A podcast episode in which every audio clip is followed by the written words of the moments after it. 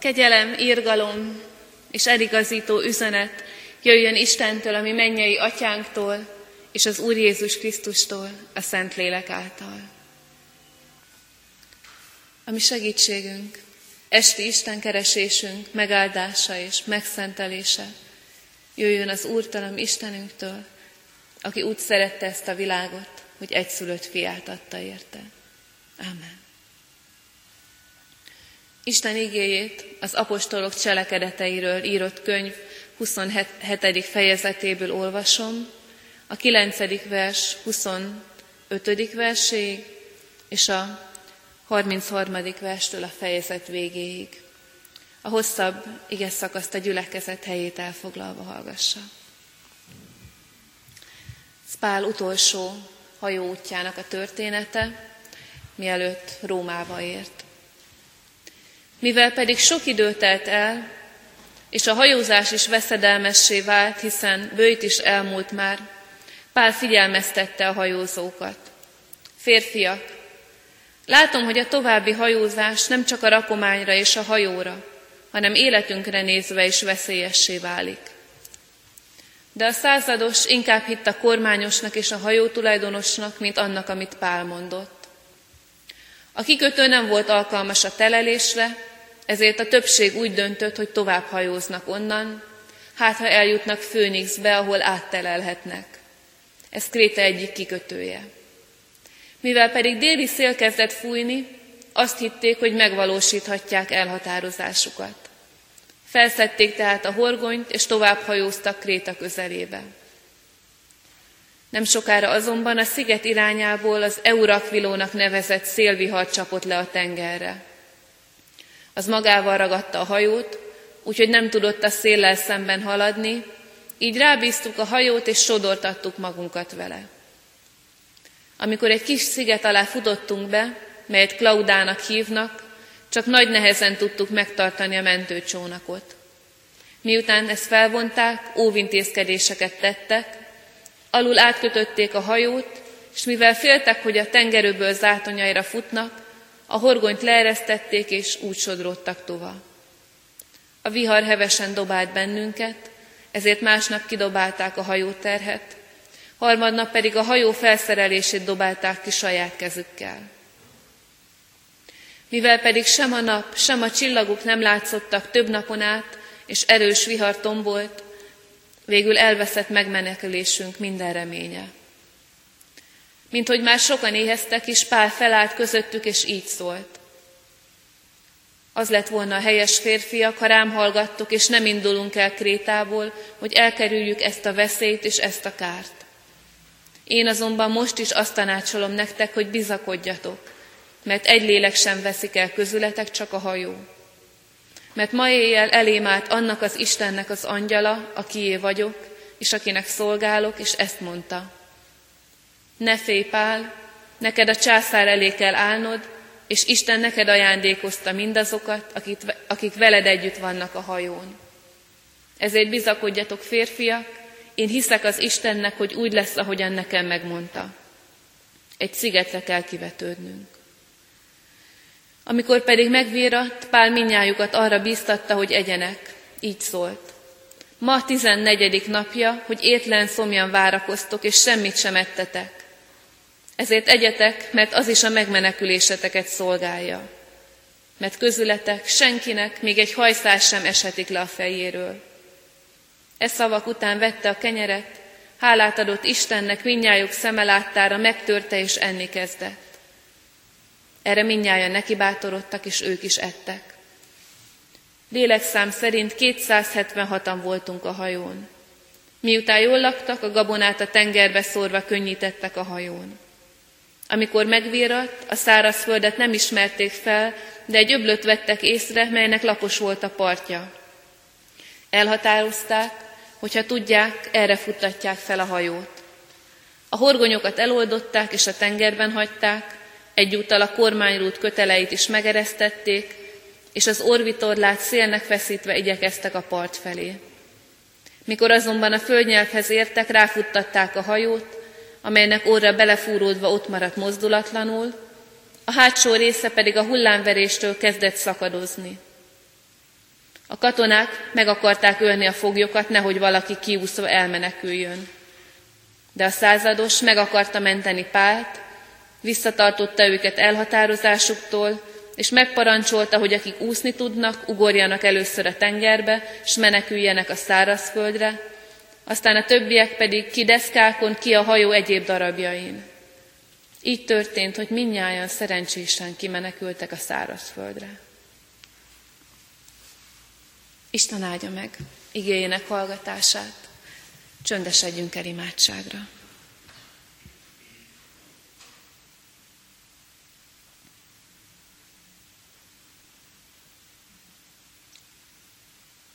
Urunk, mindannyian tapasztaltuk már, hogy a, a baj, a nehézség, a szerencsétlenség az legtöbbször váratlanul csap le, mint egy vihar.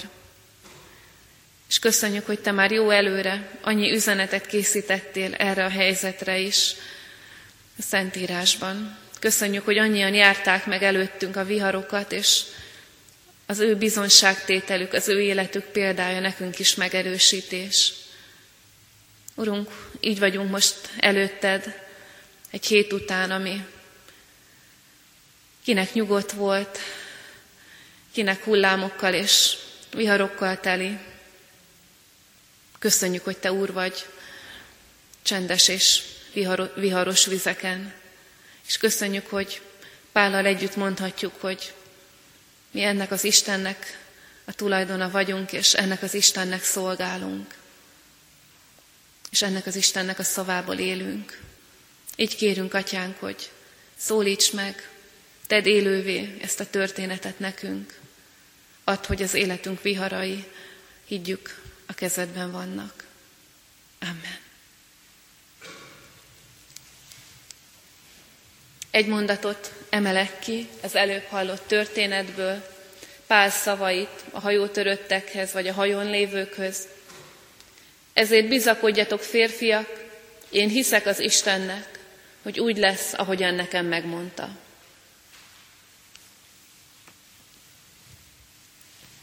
Egy cipőben járunk, egy hajóban evezünk, több olyan szólásunk is van, amelyik azt a felismerést fejezi ki, hogy amikor rádöbbenünk arra, hogy nem csak mi vagyunk nehéz helyzetben, hanem a másik, vagy mások velünk együtt. Akkor szoktuk fölismerni, hogy na hát, egy, egy cipőben járunk, és mind a kettőnknek, vagy mindannyiunknak szorít a cipő, vagy egy hajóban nevezünk. És mikor ezt fölismerjük, akkor rendszerint egy nagy megkönnyebbülés is úrrá lesz rajtunk, hogy hát legalább nem vagyunk egyedül a bajban. És nagyon sokszor még az, az is kíséri ezt a megkönnyebbülést, hogy ha nem vagyunk egyedül a bajban, akkor, akkor együtt neki tudunk gyűrkőzni, abban, abban az egy hajóban együtt neki tudunk állni, evezni, hát ha ki tudunk kecmeregni a partra.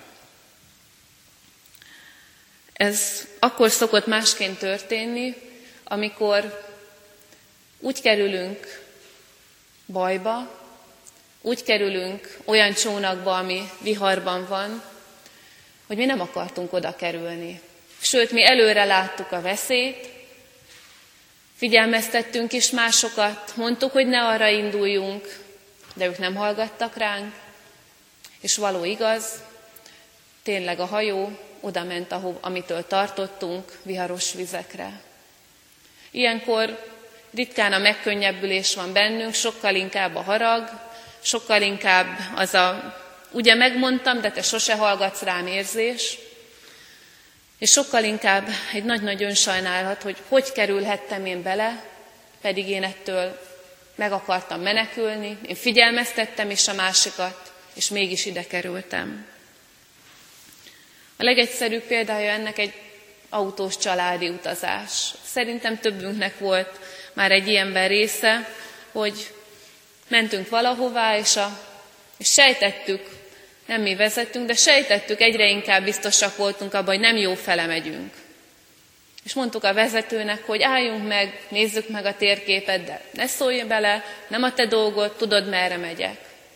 És kiderül egy idő után, hogy tényleg rossz fele ment az autó, és hát ha az autó rossz fele megy, akkor nem csak a vezető kerül rossz irányba, hanem mindenki, aki az autóban ül. Mert hát, hát ha szabad így mondani, egy autóban evezünk, amikor másokkal ülünk be egy autóba. De mi van akkor, hogyha sokkal súlyosabb és sokkal nehezebb helyzetekbe kerülünk bele mások döntése miatt, ahogy Pál is.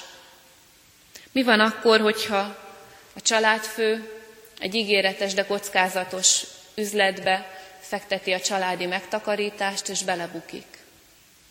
Nem ritka történet. És nem csak a családfő szenvedettől, hanem az egész család.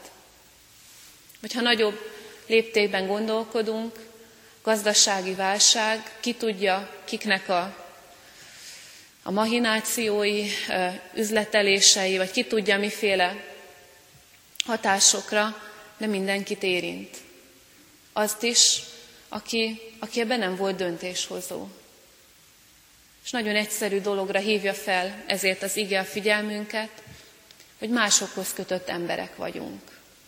Isten így teremtett meg bennünket, hogy mi szeretnénk sokszor úgy nézni magunkra, hogy független vagyok, én döntöm el, hogy merre megyek, ha én hibázok, akkor, akkor az csak az én bajom, legfeljebb még az Úristen, aki vezet és vezethet engem, de, de nem így vagyunk megteremtve.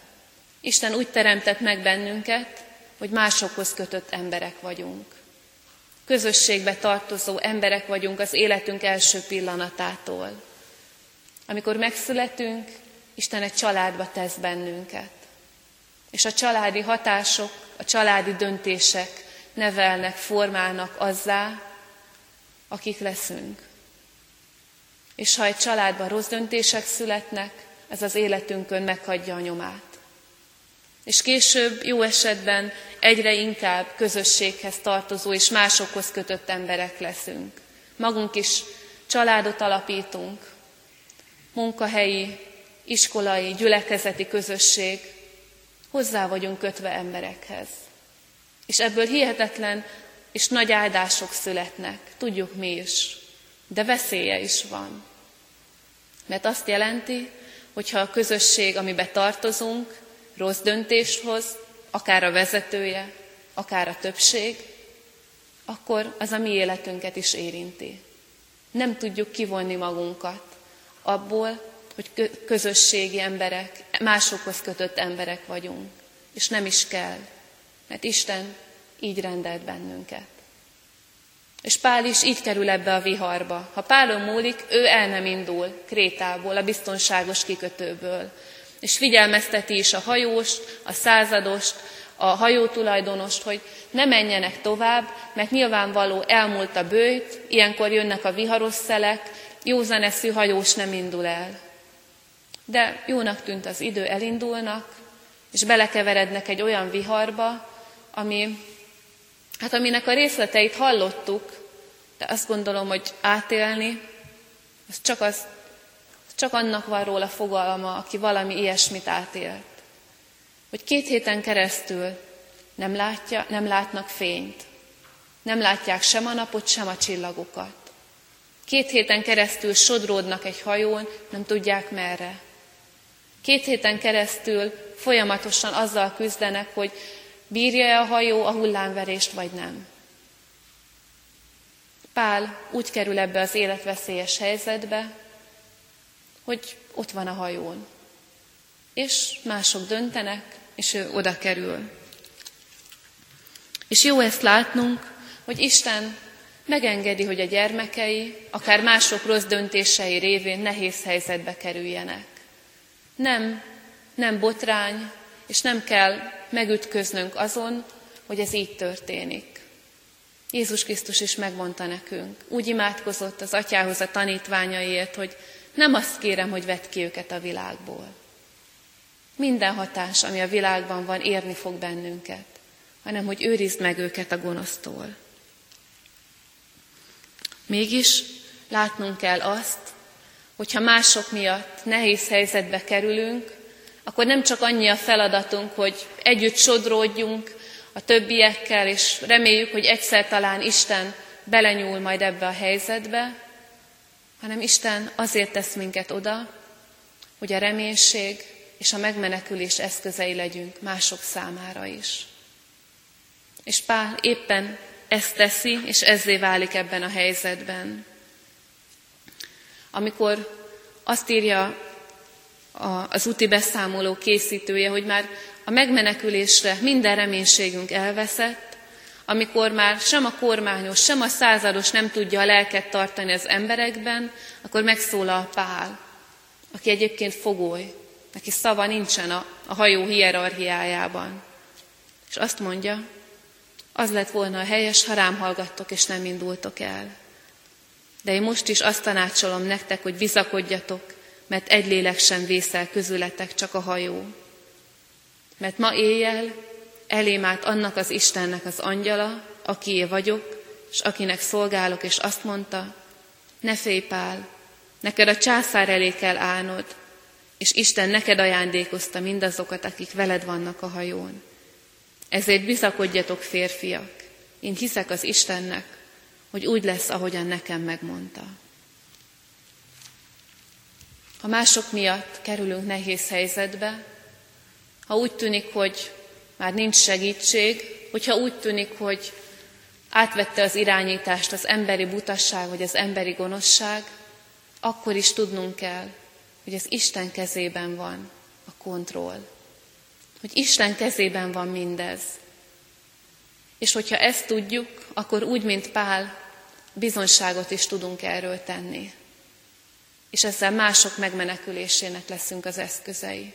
Annyi ilyen történet van, egyet hagy mondjak csak. Egy koncentrációs tábor túlélője mondta azt, hogy őt az mentette meg, nem fizikailag, hanem lelkileg a haláltól, hogy a táborban egyszer elment egy cella előtt, és azt hallotta belülről, hogy én vagyok a világ világossága.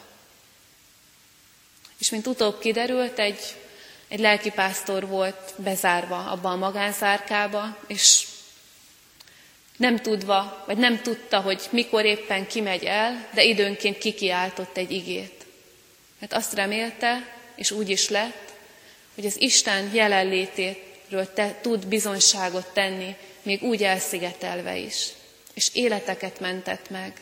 Életek, embereknek a reménységét adta meg ezzel. Úgyhogy ha nehéz helyzetbe kerülünk, emlékezzünk, az Isten engedte meg, és az Isten kezében van a kontroll, és ne felejtsük el, hogy azért tesz bennünket oda, hogy a reménységnek a hirdetői legyünk, hívők és hitetlenek számára. És Pál éppen ezt teszi.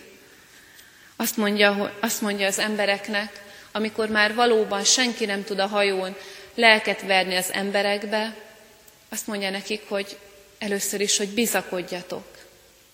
Az Isten nekem megjelent, és megígérte, hogy megmenekülünk. És milyen jó, hogy ezen a hajón van egy keresztjén ember. Van valaki, akinek az Isten már régen megígérte, hogy Rómába fog jutni, aki tudja, hogy nem fog meghalni ebben a tengeri viharban. Pál ezt már régen megkapta kijelentésként az Istentől. De hát nehéz a helyzet, nyilván Pál is elcsügged, az ő reménységét is kikezdik a körülmények, ezért Isten még egy látomást küld neki. Azt mondja, hogy megerősíti a régit, te eljutsz Rómába, és veled együtt megmenekül mindenki a hajón. Érted? Mert te ott vagy a hajón. És ezt, ezt a reménységet, ezt az üzenetet tudja Pál továbbadni.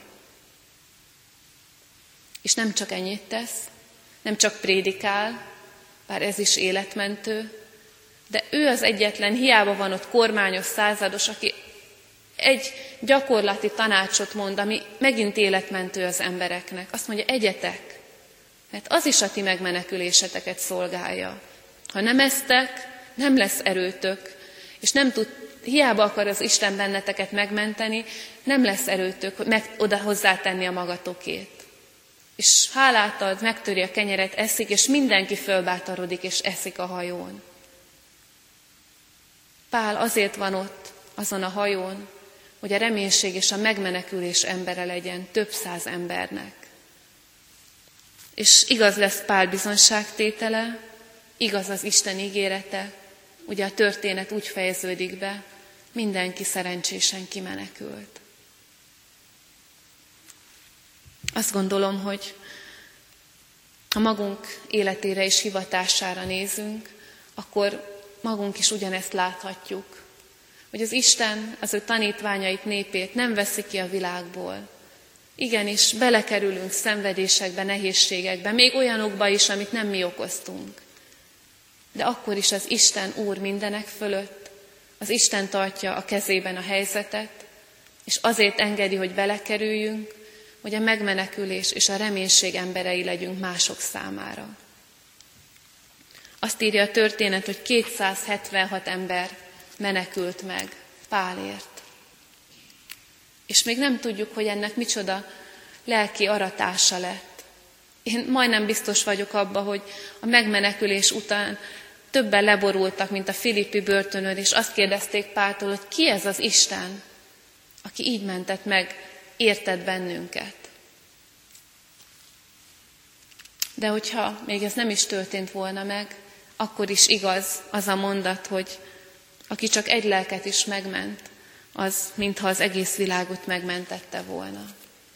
Erre hivatott Pál, és erre hivatunk mi mindannyian, hogy ahol vagyunk, nehézségekben és könnyebb helyzetekben legyünk az Isten üzenetének, az Isten bíztatásának és az Isten szabadításának az eszközei. Így legyen. Amen. Atyánk, annyiszor várnánk, hogy megments bennünket minden rossztól, azt, attól is, amit magunk hozunk magunkra, és főleg attól, amit mások hoznak ránk. És köszönjük, hogy a te gondolataid megint csak magasabbak a mieinknél. Hogy te még ezeket a helyzeteket is áldássá, mások számára megmenekülésé, sőt a megtérés lehetőségévé formáld át. Köszönjük, hogy megtartottad Pált ebben a nehéz helyzetben, megtartottad hitben, és megtartottad az életét. És köszönjük, hogy hihetjük, hogy bennünket is megtartasz minden viharban. De kérünk Istenünk, hogy adj nekünk olyan bátorságot és olyan reménységet, ami Pálnak volt, hogy a viharban ne csak magunkra nézzünk, hanem másokra is. Hogy ne csak a magunk számára dédelgessük az ígéreteket, hanem osszuk meg másokkal is. És enged Istenünk, hogy ne csak a magunk számára kérjünk szabadulást, hanem másoknak is. Hisszük, hogy ez a Te akaratod. Ezért kapcsoltál össze bennünket emberekkel, akikért most hálát adunk.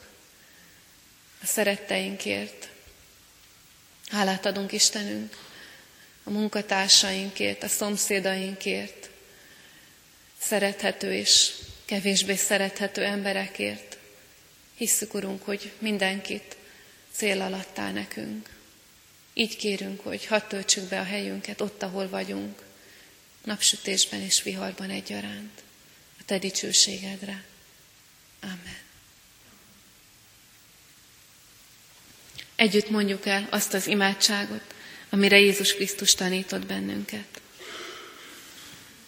Mi, atyánk, aki a mennyekben vagy, szenteltessék meg a te neved.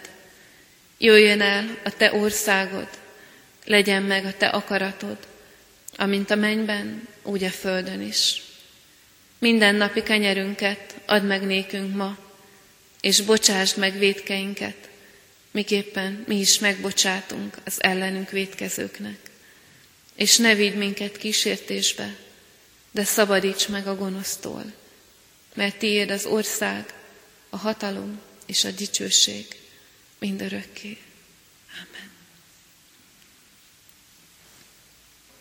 Isten áldását fogadjuk. Meg vagyok arról győződve, hogy sem halál, sem élet, sem angyalok, sem fejedelmek, sem jelenvalók, sem eljövendők, sem hatalmak, sem magasság, sem mélység, sem semmi más teremtmény nem szakíthat el bennünket az Isten szeretetétől, amelyik megjelent Jézus Krisztusban, ami Urunkban. Amen. Foglaljuk el a helyünket. És végül záró énekünket mondom be, a 472. dicséretünket énekeljük valamennyi versével. 472. dicséretünk így kezdődik, mennyit zengi a lelki békét, a szívek csendjét énekünk. thank you